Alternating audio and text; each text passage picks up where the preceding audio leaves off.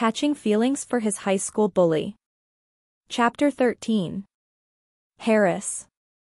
As I stumbled back to the dorm rooms, I went from feeling sad to feeling angry. How could he do that to me? After everything that happened between us. Yeah, I'd bullied him for most of his life, but we'd cleared that up. I'd told him things about myself I'd never told anyone before. I made love to him. But still, he just took all that and rejected me for that stupid slime ball of an ex of his. I was that important to him. I felt like an idiot crying on the way back. I had to stop letting this loser affect me. I didn't like him. In fact, I hated him. But I knew that wasn't the truth.